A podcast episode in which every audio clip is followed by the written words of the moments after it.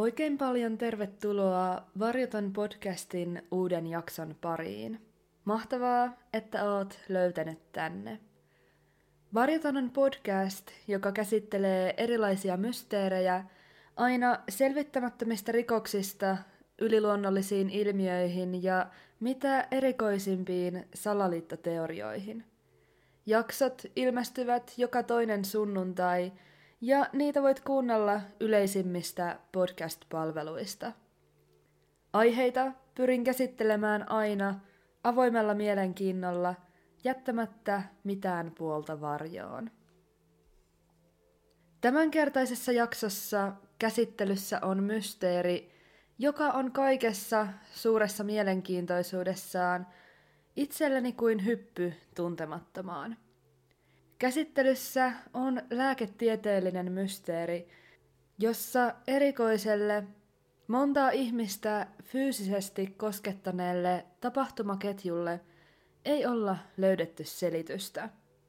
Tapauksen keskiössä oleva Gloria Ramirez on saanut lehdistön ja internetin keskuudessa lempinimen Myrkyllinen nainen. Mistä tämä nimi juontuu, se selviää tässä jaksossa. Mutta ennen kuin siirryn käsittelemään tapausta, pieni sisältövaroitus, joka ei tällä kertaa suoranaisesti liity tapaukseen itseensä. Vaan kuten ehkä jo kuulusta on pääteltävissä, en ole millään tapaa asiantuntija, mitä tulee lääketieteeseen tai kemiaan, saati niiden termistöön. On siis mahdollista, että jaksossa esiintyy virheellisesti käytettyjä termejä tai pientä ontumista niiden avaamisessa. Olen kuitenkin tehnyt parhaani, jotta jakso olisi mahdollisimman selkeä, asiavirheistä puhdas ja sen lukuisat haastavat termit olisivat mahdollisimman helposti ymmärrettävissä. Joten sen pidemmittä puheitta siirrytään tapauksen pariin.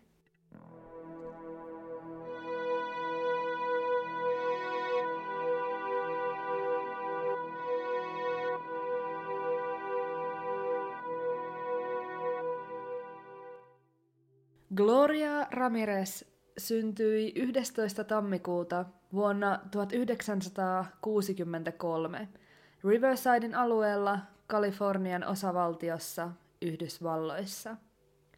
Hänen lapsuudestaan ei löydy juuri julkista tietoa, mutta tiedossa on, että hän vietti sen, kuten suurimman osan koko elämästään, synnyin seudullaan.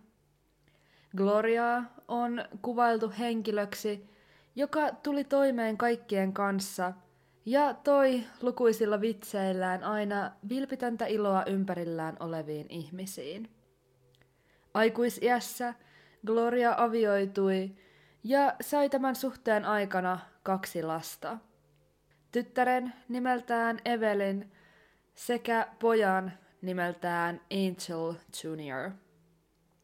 Avioliitto lasten isän kanssa päättyi kuitenkin eroon, jonka jälkeen Gloria jäi asumaan yhdessä lastensa kanssa Riversideen ja alkoi myöhemmin tapailla miestä nimeltään Johnny Estrada.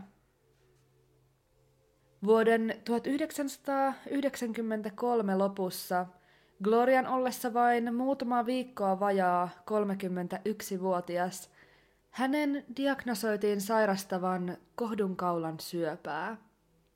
Kuusi viikkoa myöhemmin, helmikuussa vuonna 1994, kävi ilmi, että syöpä oli alkanut hiljalleen levitä myös hänen muihin kehonsa osiin. Tilanteen ei kuitenkaan uskottu olevan vielä vakavuudestaan huolimatta kohtalokas. Haastavuutta Glorian sairastamiseen toi hänen työttömyytensä, mikä tarkoitti Yhdysvalloissa asuvan potilaan kohdalla sitä, ettei tällä ollut sairasvakuutusta. En ole aivan varma, kuuluuko sairasvakuutus Yhdysvalloissa yleisiin työsuhdeetuihin – vai eikö Glorialla ollut työttömyyden johdosta varaa maksaa vakuutusmaksuja. Joka tapauksessa asia vaikeutti tehokkaiden hoitojen saamista merkittävästi. Glorian ollessa 31-vuotias 19. helmikuuta vuonna 1994 illalla noin kello kahdeksan aikoihin hänen miesystävänsä Johnny Estrada soitti hätänumeroon tilatakseen naisystävälleen ambulanssin. Johnin mukaan Gloria oli kärsinyt koko kuluneen päivän pahoinvoinnista ja oksentelusta, mutta tilanne oli iltaa kohden pahentunut. Naisella oli alkanut ilmetä hengityksen vaikeuksia sekä vahvoja sydämen tykytyksiä. Noin kello 20.15 ensihoitajat toivat Glorian Riversiden sairaalan edustalle, mistä nainen kuljetettiin paareilla ensiapuosastolle akuuttihuoneeseen. Nainen oli sairaalaan saapuessaan hyvin sekavassa tilassa, mutta tajuissaan. Hänen puheestaan oli erittäin hankala saada selvää, ja Gloria kykenikin vastailemaan hänelle esitettyihin kysymyksiin vain lyhyin, epäselvin sanoin tai ääntein. Hän kärsi takykardiasta, eli kohtauksina ilmenevästä tiheälyöntisestä rytmihäiriöstä. Käytännössä hänen sydämensä siis hakkasi niin lujaa, ettei se kyennyt pumppaamaan tarvittavaa määrää verta kammioidensa läpi muualle elimistöön. Tämä puolestaan aiheutti luonnollisesti muiden elinten, kuten keuhkojen, vajaa toimintaa.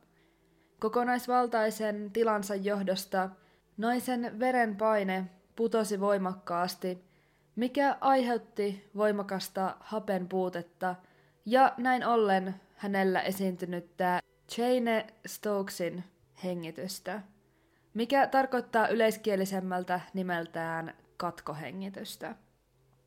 Tämänkaltainen hengitys on ajoittain voimakasta ja syvää, mutta säännöllisesti joiksikin sekunneiksi tai jopa minuuteiksi vaimenevaa tai peräti kokonaan katkeavaa. Tilanne oli heti alkuunsa poikkeava. Toki Gloria sairasti pitkäaikaissairautta, kohdunkaulan syöpää, mutta siltikin. Tämänkaltaiset sydänoireet näin nuorella ihmisellä olivat hyvin harvinaisia. Ensiavussa Glorian elimistöön ruiskutettiin diatsepaamia, midatsolaamia sekä loratsepaamia, jotka ovat syvästi rauhoittavia aineita. Näiden lisäksi naiselle annettiin hermoja puuduttavia lääkkeitä. Tämänkaltainen lääkitseminen oli sairaalalle täysin tavanomainen käytäntö, jonka avulla potilasta pyrittiin rauhoittamaan ja hänen tilaansa sekä sydämen lyöntäjänsä saamaan vakaammaksi. Nopeasti kävi kuitenkin selväksi, ettei Glorian keho reagoinut annettuun hoitoon toivotulla tavalla. Ensihoitaja Maureen Welch antoi Glorialle tekohengitystä käyttäen apunaan elvytyspaljetta, jonka avulla naisen keuhkoihin saatiin ohjattua ilmaa. Myöskään tämä toimenpide ei saanut Glorian tilaa parantumaan. Tämän kaiken seurauksena naisen sydäntä pyrittiin defibrilloimaan, eli voimakasta sähköshokkia hyödyntäen uudelleen käynnistämään. Kun naisen paita tässä vaiheessa riisuttiin pois tieltä, lukuisat häntä hoitaneet henkilökunnan jäsenet havaitsivat Glorian kehoa peittävän öljyiseksi kuvatun kiillon. Osa hoitohenkilöstöstä myös haistoi hedelmäisen, valkosipulia muistuttavan hajun, jonka tässä vaiheessa järkeiltiin tulevan naisen suusta. Sairaanhoitaja Susan Kane huomasi huoneen yleisen hajun muuttuneen niin sanotusti kemialliseksi sen myötä, kun Glorian hoidot olivat siellä jatkuneet. Hänellä ei kuitenkaan ollut aikaa ihmetellä tätä yksityiskohtaa, sillä hänen tuli ottaa potilaasta verikoe. Susan puhdisti Glorian käsivarren ihon desinfiointiaineella, pisti neulan oikeaan käteen ja otti verinäytteen.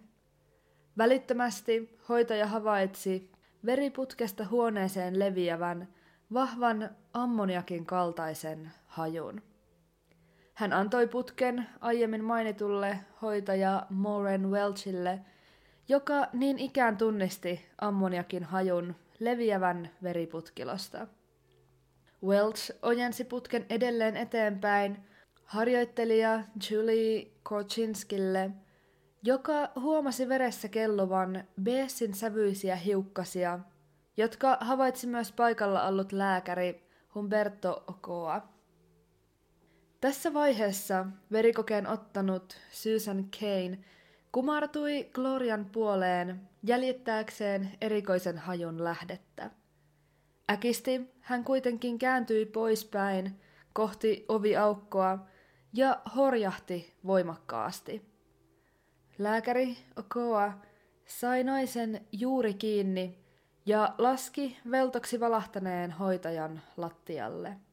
Lattialla makaava Susan Kane valitti vahvaa poltetta kasvojensa alueella. Ei aikaakaan, kun pahoinvoiva, miltei tajuton hoitaja kuljetettiin baareilla ulos huoneesta.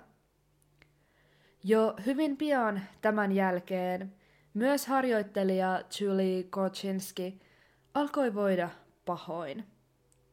Hän tunsi omien sanojensa mukaan olonsa huimaavaksi, minkä seurauksena päätti itsekin poistua huoneesta. Ulkopuolella eräs henkilökunnan jäsen kysyi pöydän ääreen istuneelta huonovointiselta Julilta, oliko tämä kunnossa, mihin nainen ei kuitenkaan enää ehtinyt vastata. Hän menetti tajuntansa rojahtaen lattialle. Myös hänet kuljetettiin baareilla ulos ensiavusta. Tällöin hän oli jo palannut tajuihinsa, mutta tärisi edelleen voimakkaasti ja hengitti hyvin katkonaisesti. Glorian hoitaminen akuuttihuoneessa jatkui. Gloriaa huoneessa hoitanut Maureen Welch oli kolmas henkilö aivan pienen ajan sisään, joka menetti tajuntansa. Havahduttuaan hän ei kyennyt liikkumaan, minkä jälkeen myös moni muu hoitohenkilöstön jäsen alkoi valittaa heikkoa oloaan. Tämän seurauksena sairaalaan julistettiin sisäinen hätätila. Tällöin henkilökuntaa neuvottiin lääkäri Okoan toimesta evakuoimaan kaikki ensiapuosaston potilaat sairaalan ulkopuolella olevalle parkkipaikalle. Lääkäri Okoa itse yhdessä kolmen muun henkilökunnan jäsenen kanssa jäi hoitamaan Gloriaa, jonka verenpaine laski kaiken aikaa uhkaavalla tavalla. Sähkösokkien ja lääkinnän antamista jatkettiin, mutta turhaan. Jo suhteellisen pian Gloria menehtyi hoitopöydälle. Kello 20.50 Gloria Ramirez julistettiin kuolleeksi. Ensi alkuun kuolin syyksi ilmoitettiin Glorian sairastamaan kohdunkaulan syöpään liittyvä munuaisten vajaa toiminta, mutta kuten arvata saattaa, hyvin erikoiset ja poikkeavat olosuhteet naisen kuoleman ympärillä tulisivat herättämään runsaasti kysymyksiä vielä jälkikäteen.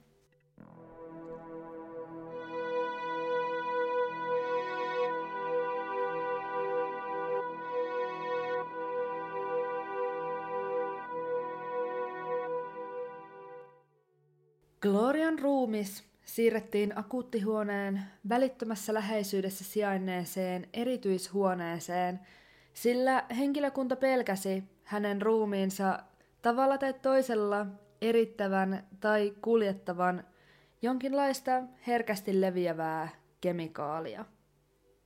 Evakuoinnin aikana ensiavun potilaita sekä sairastuneita henkilökunnan jäseniä hoidettiin ulkotiloissa sairaalan parkkipaikalla. Kaikki, joiden epäiltiin altistuneen oireita aiheuttavalle jollekin, riisuivat vaatteensa muovipusseihin, jotta tartunnan leviäminen saataisiin katkaistua mahdollisimman tehokkaasti. Kaiken kaikkiaan 23 henkilökunnan jäsentä kertoi kokeneensa joitakin oireita tapahtumien jälkeen. Heistä viidellä oireet olivat niin vakavia, että he joutuivat niiden johdosta yön yli kestävään sairaalahoitoon. Oirehtivien lukumäärä on todella mittava, sillä se kattaa reilusti yli puolet koko ensiavun paikalla olleesta henkilöstöstä. Paikalla oli tapahtumien aikaan 37 työntekijää, mikä tekee oirehtivien prosentuaaliseksi osuudeksi yli 60 prosenttia. Vakavampia oireita saaneiden henkilökunnan jäsenten joukkoon lukeutui Gloria hoitanut, verikokeen ottanut sairaanhoitaja Susan Kane, joka kärsi tapahtumien jälkeen lihaskouristuksista ja kasvojen polttelusta. Lisäksi hänen kerrotaan huitoneen käsillään ja jaloillaan paniikinomaisesti. Myös Sally Balderas – joka oli Glorian menehdyttyä palannut sisälle sairaalaan auttamaan ruumiin eristämisessä, alkoi jälkikäteen oireilla ja hänen tilansa romahti. Hänen kokemansa oireet olivat melko lailla linjassa muiden altistuneiden henkilökunnan jäsenten kanssa. Sally tunsi voimakasta polttoa ihollaan minkä lisäksi hän kärsi oksentelusta. Sally oli sairaalahoidossa henkilökunnasta toisiksi pisimmän ajan, kymmenen vuorokautta. Vakavimpia seurauksia tapahtuneesta kohtasi harjoittelija Julie Gorchinski, joka oireili hyvin vahvasti ja pitkäkestoisesti. Hänen koko kehon mittainen tärinänsä ei ottanut loppuakseen, minkä lisäksi hengitys oli yhä katkonaista. Altistumisen jälkeen Julie joutui viettämään teho-osastolla peräti kaksi viikkoa, minkä aikana hänelle diagnosoitiin hepatiitti, haimatulehdus sekä polviin kohdistunut avaskulaarinen nekroosi. Tämä tarkoittaa käytännössä osteoporoosia – eli luun kudokseen syntynyttä kuoliota. Julie on sittemmin kuvaillut polviensa kipua suurimmaksi tuskaksi, mitä on elämässään kohdannut. Hän joutui viettämään sairaalasta päästyään vielä pitkiä aikoja pyörätuolissa. Kaiken kaikkiaan oli selvää, ettei tällaisia oireita tule noin vain. Kyseessä oli oltava jokin todella vahva myrkky. Tutkimukset tapahtuneeseen liittyen käynnistyivät hyvin nopeasti. Olihan täysin tavatonta, että ihmiset yksi toisensa jälkeen saivat näin vakavia samanlaisia oireita, joille ei tuntunut löytyvän järkevää syytä. Oli kuin hoitoon saapunut nainen, Gloria Ramirez, olisi ollut myrkyllinen.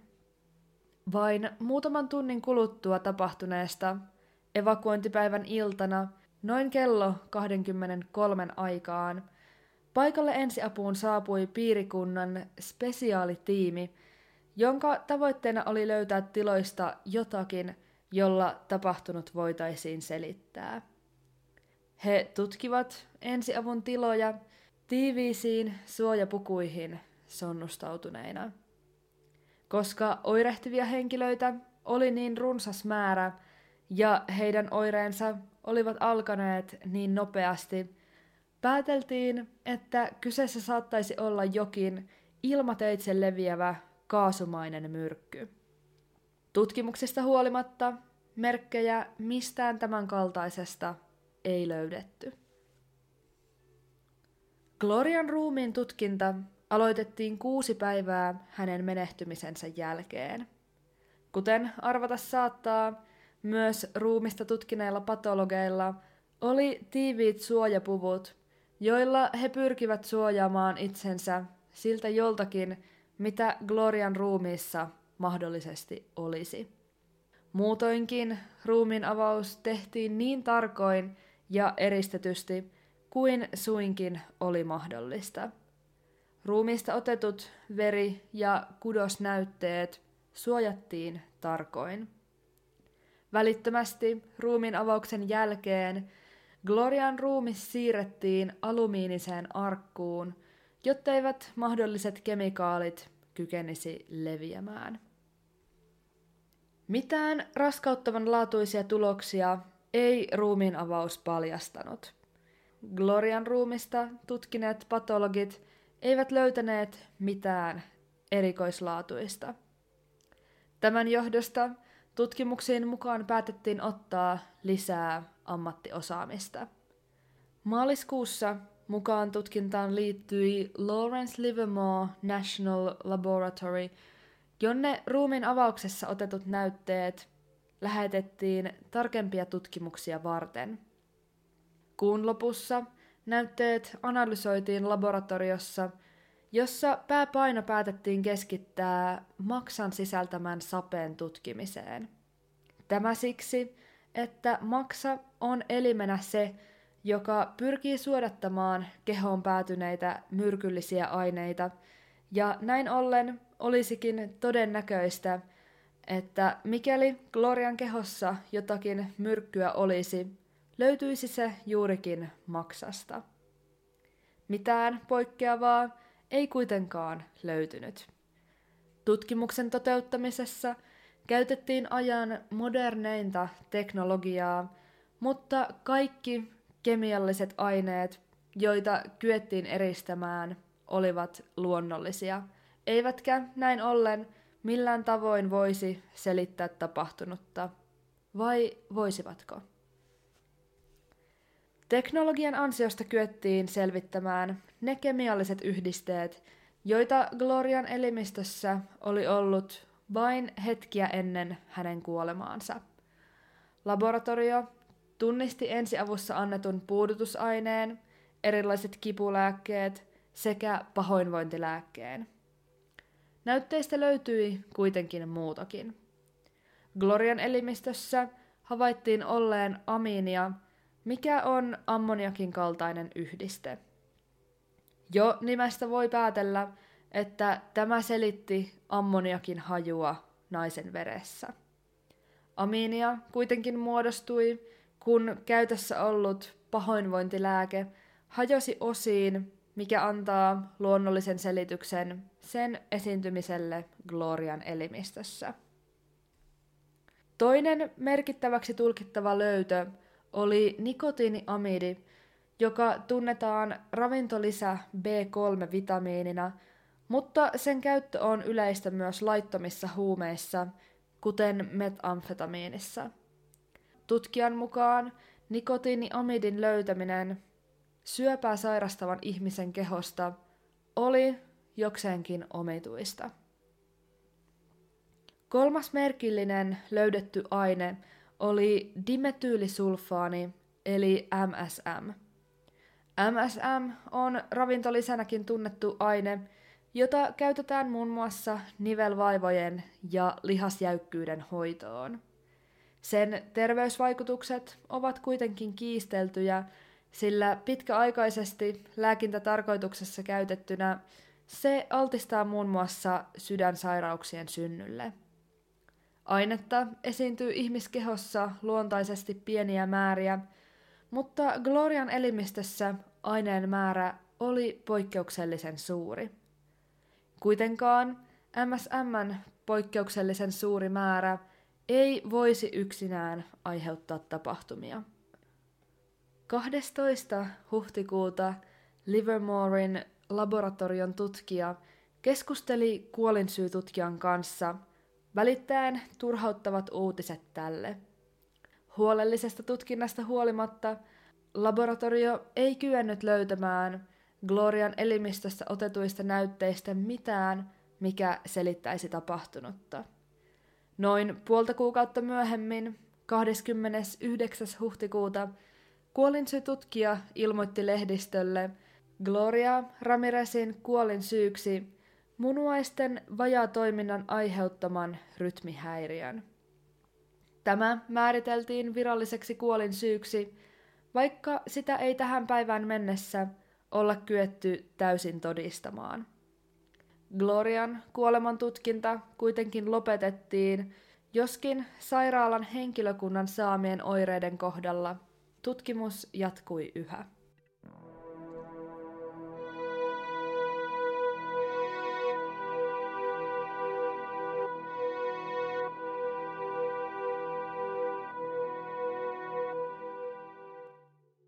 Tapauksen ottivat tutkintaan kaksi Kalifornian terveys- ja henkilöstöpalveluosaston määräämää tieteilijää, Dr. Anna Maria Osorio sekä Kirsten Waller. He haastattelivat yhteensä 34 sairaalan henkilökunnan jäsentä, jotka olivat olleet päivystyksessä töissä tapahtuma-ajankohtana 19. helmikuuta. Tutkijoiden käyttämien standardoitujen kyselylomakkeiden antaman tiedon mukaan vakavista oireista kärsineiden ihmisten välillä hahmottui tietynlaisia yhteyksiä. Ne ihmiset, jotka olivat työskennelleet kahden metrin säteellä Gloria Ramirezista ja käsitelleet hänen elimistön sisäisiä aineita, kuten verinäytteitä, olivat selvästi olleet suurimmassa riskissä oireiden, kuten hengen ahdistuksen ja lihaskouristusten saamiseen. Tutkimuksessa havaittiin, että valtaosa sairastuneista oli sukupuoleltaan naisia ja suurella osalla heistä oli jäänyt päivän lounastauko väliin. Tästä pääteltiin, että oireita saaneet henkilöt olivat erilaisten tekijöiden yhteisvaikutuksesta juuri sinä päivänä herkimpiä reagoimaan stressaaviin tai ahdistaviin tilanteisiin. Kaikkien oireista kärsineiden verikokeet olivat tapahtumien jälkeen tavalliset.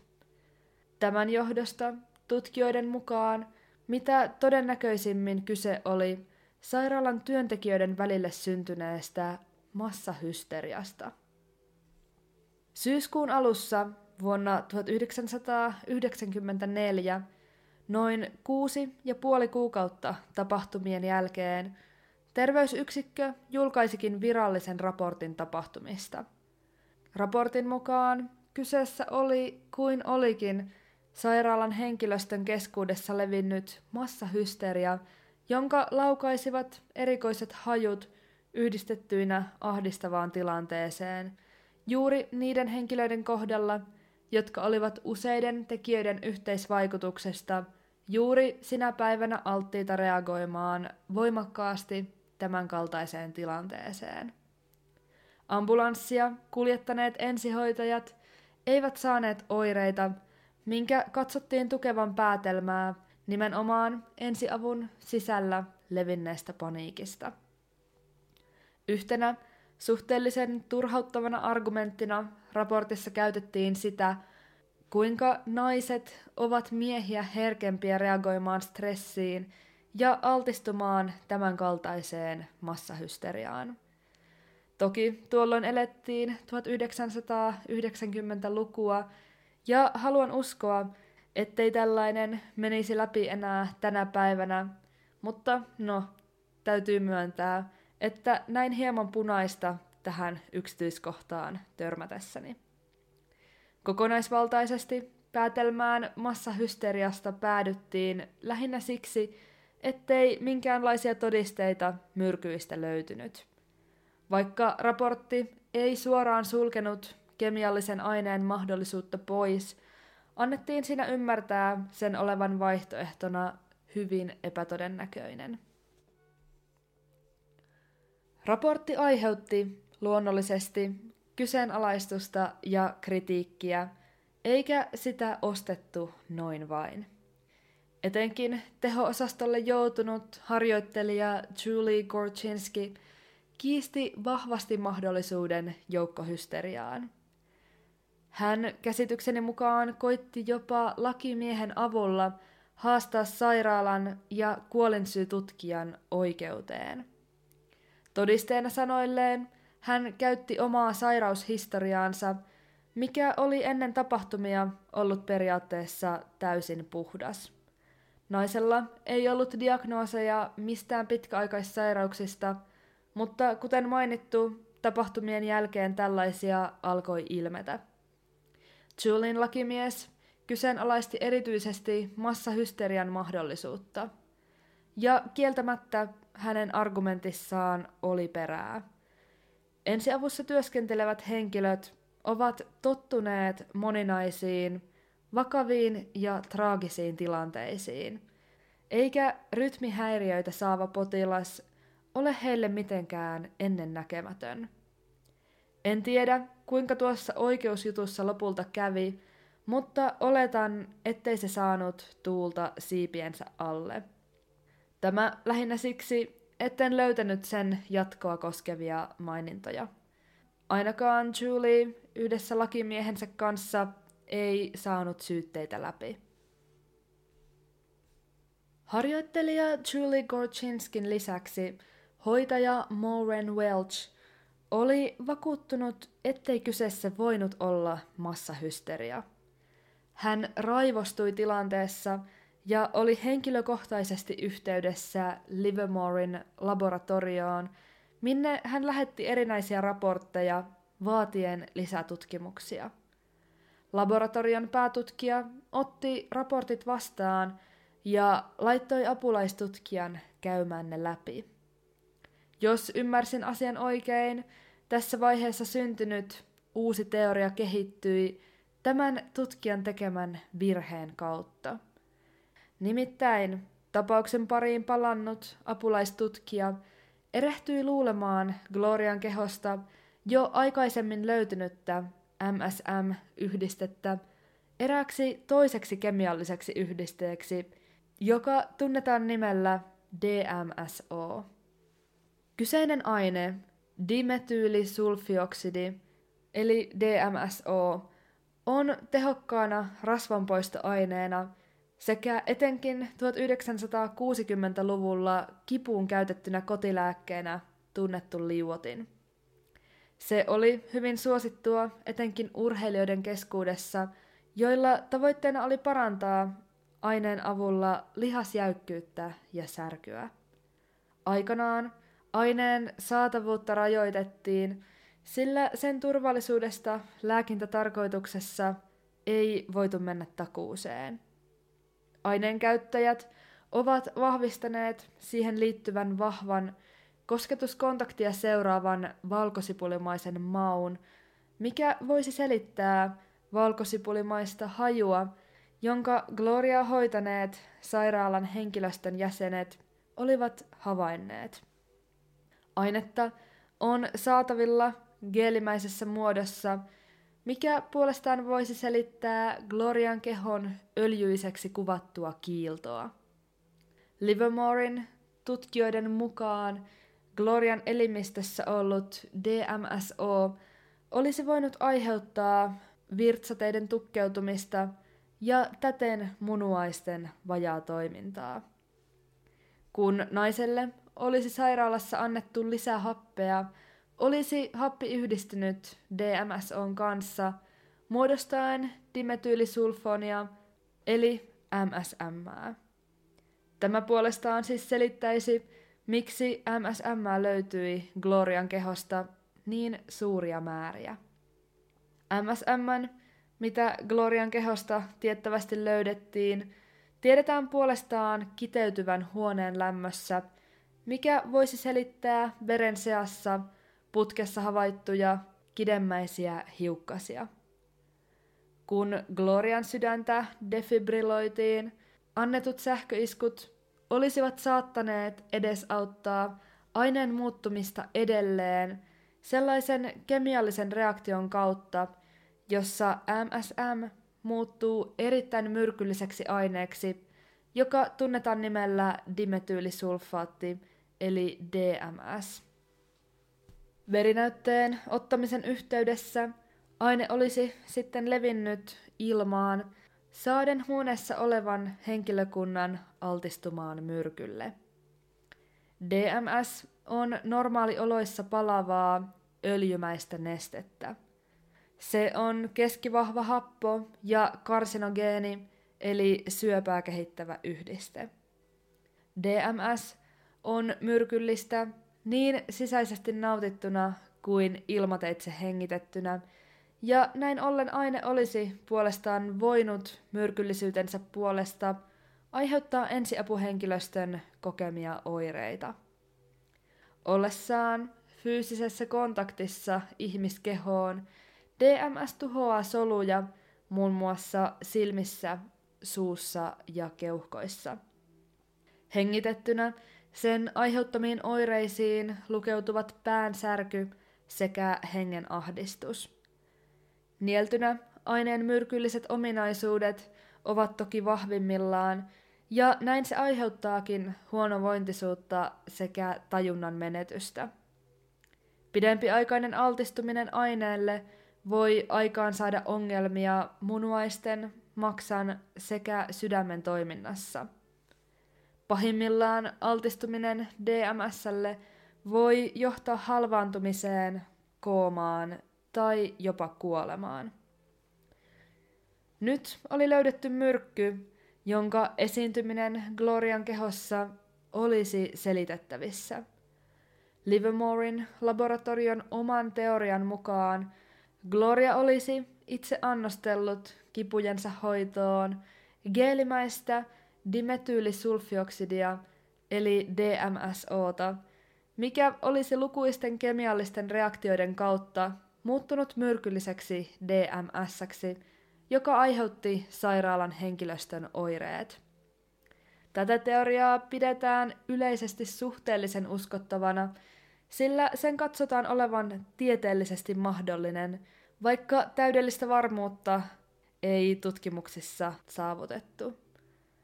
Teorian uskottavuutta tukee se, etteivät Gloria-ambulanssissa kuljettaneet hoitajat sairastuneet, vaan myrkyllisen aineen syntymiseen johtaneet kemialliset reaktiot olisivat käynnistyneet nimenomaan sairaalassa.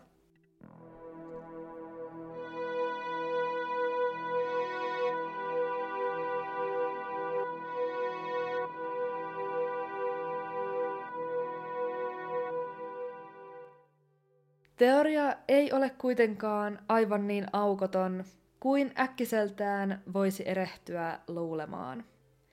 Tämänkaltaisten kemiallisten reaktioiden tapahtuminen on äärimmäisen harvinaista ja tapahtumaketjun prosentuaalinen todennäköisyys on todella pieni. Myöskään ensiavun altistuneen henkilökunnan oireet eivät olleet täysin linjassa DMSlle ominaisiin piirteisiin.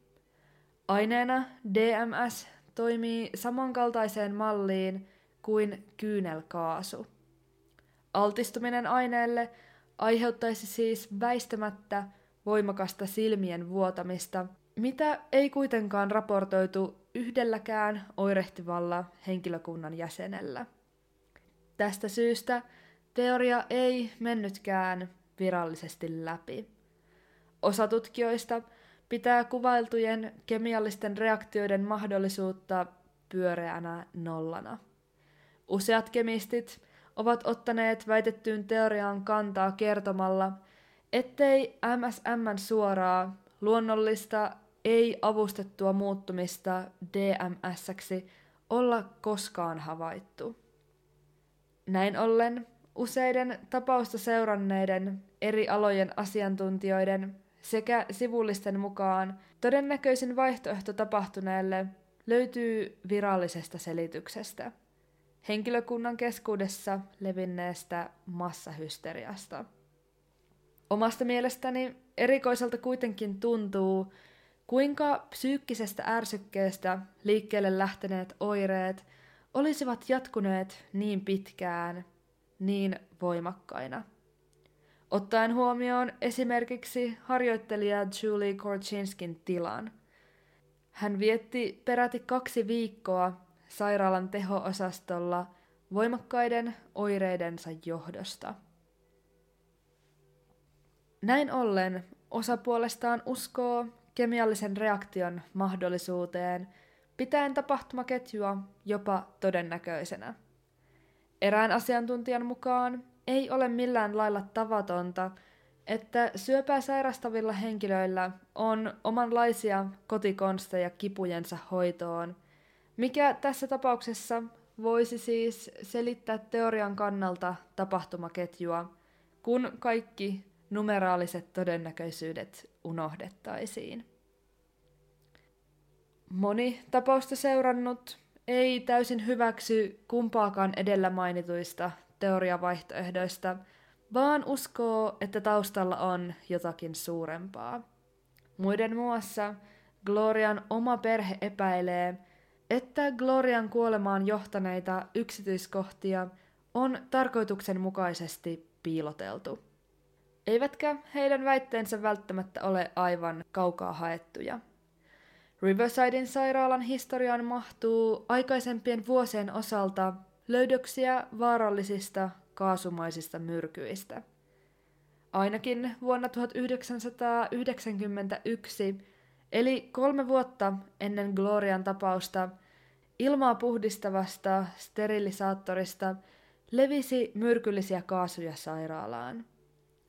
Kyseisille myrkyille altistumisen johdosta kaksi henkilökunnan jäsentä joutui sairaalahoitoon. Lisäksi vain vuotta ennen Glorian tapausta vuonna 1993 ensiavun tiloissa havaittiin myrkyllisiä viemärikaasuja. Näiden aikaisempien myrkkylöydösten perusteella Glorian perhe nosti syytteen sairaalaa kohtaan, uskoen, että ensiavun olosuhteet edes auttoivat heidän perheen jäsenensä menehtymistä. Perheen mukaan Glorian mahdollisuudet selvitä hengissä olisivat olleet paremmat, mikäli hän ei olisi mennyt lainkaan sairaalaan tuona kohtalokkaana iltana. Heidän mukaansa hallinto on salannut todelliset tulokset koskien sairaalassa tapahtumien jälkeen toteutettua myrkkytutkimusta. Epäilyksiä lisää se, ettei Glorian verinäytettä ole enää mahdollista tutkia – sillä alkuperäinen ruiskunäyte on vahingossa heitetty pois.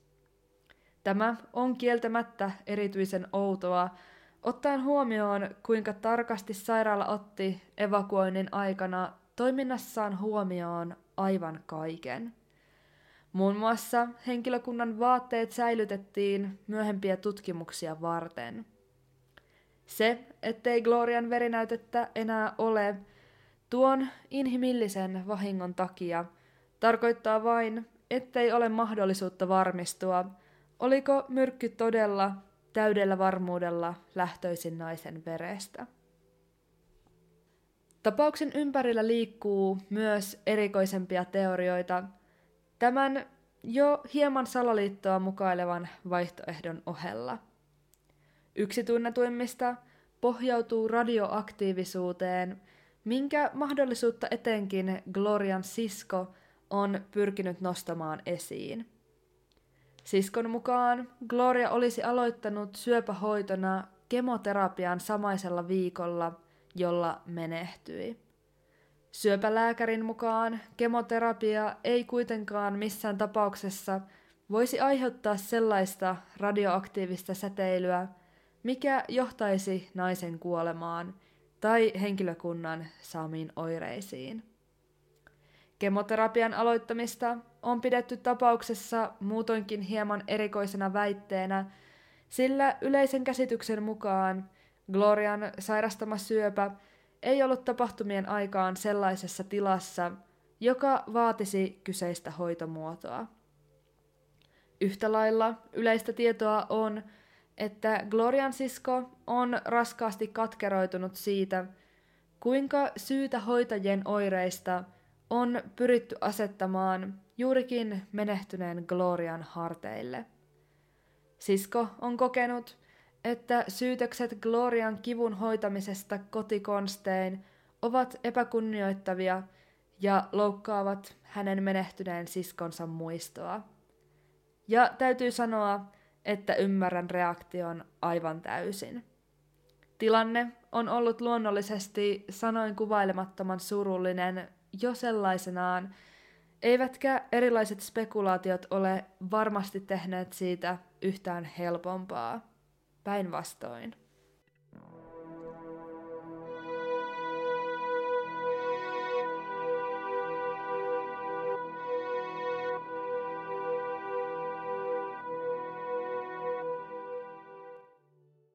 Reilut kaksi kuukautta Gloria Ramirezin menehtymisen jälkeen hänen jo pahoin hajonnut ruumiinsa vapautettiin tutkimuksista itsenäistä ruumiin avausta sekä hautaamista varten. Glorian perhe palkkasikin patologin tutkimaan naisen ruumiin vielä uudelleen, mutta tässä tutkimuksessa ei selvinnyt mitään uutta. Kuten sanottu, Glorian ruumis oli tutkimuksen toteuttamisen aikaan jo niin pahoin hajonnut, ettei sen perusteella kyetty määrittämään mitään aikaisemmasta poikkeavaa kuolin syytä. Mainittakoon, ruumin avauksessa erikoinen yksityiskohta oli Glorian sydämen puuttuminen ruumiista, mikä tarkoittaa, että jostakin syystä se oli poistettu ennen tutkimuksen toteuttamista. Gloria Ramirez haudattiin 24. 1994 Olivewood Memorial Parkiin Riversideen.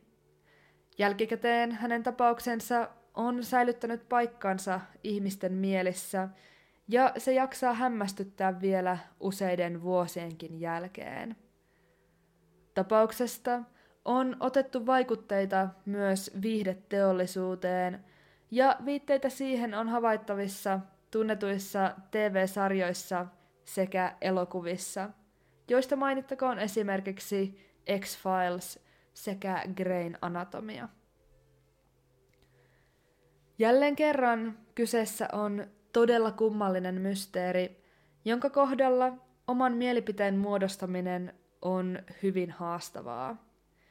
Täytyy sanoa, että minun on hyvin vaikea nähdä virallista teoriaa massahysterian leviämisestä kovinkaan uskottavana, nojaten erinäisiin seikkoihin, joita jaksossa kävin läpi.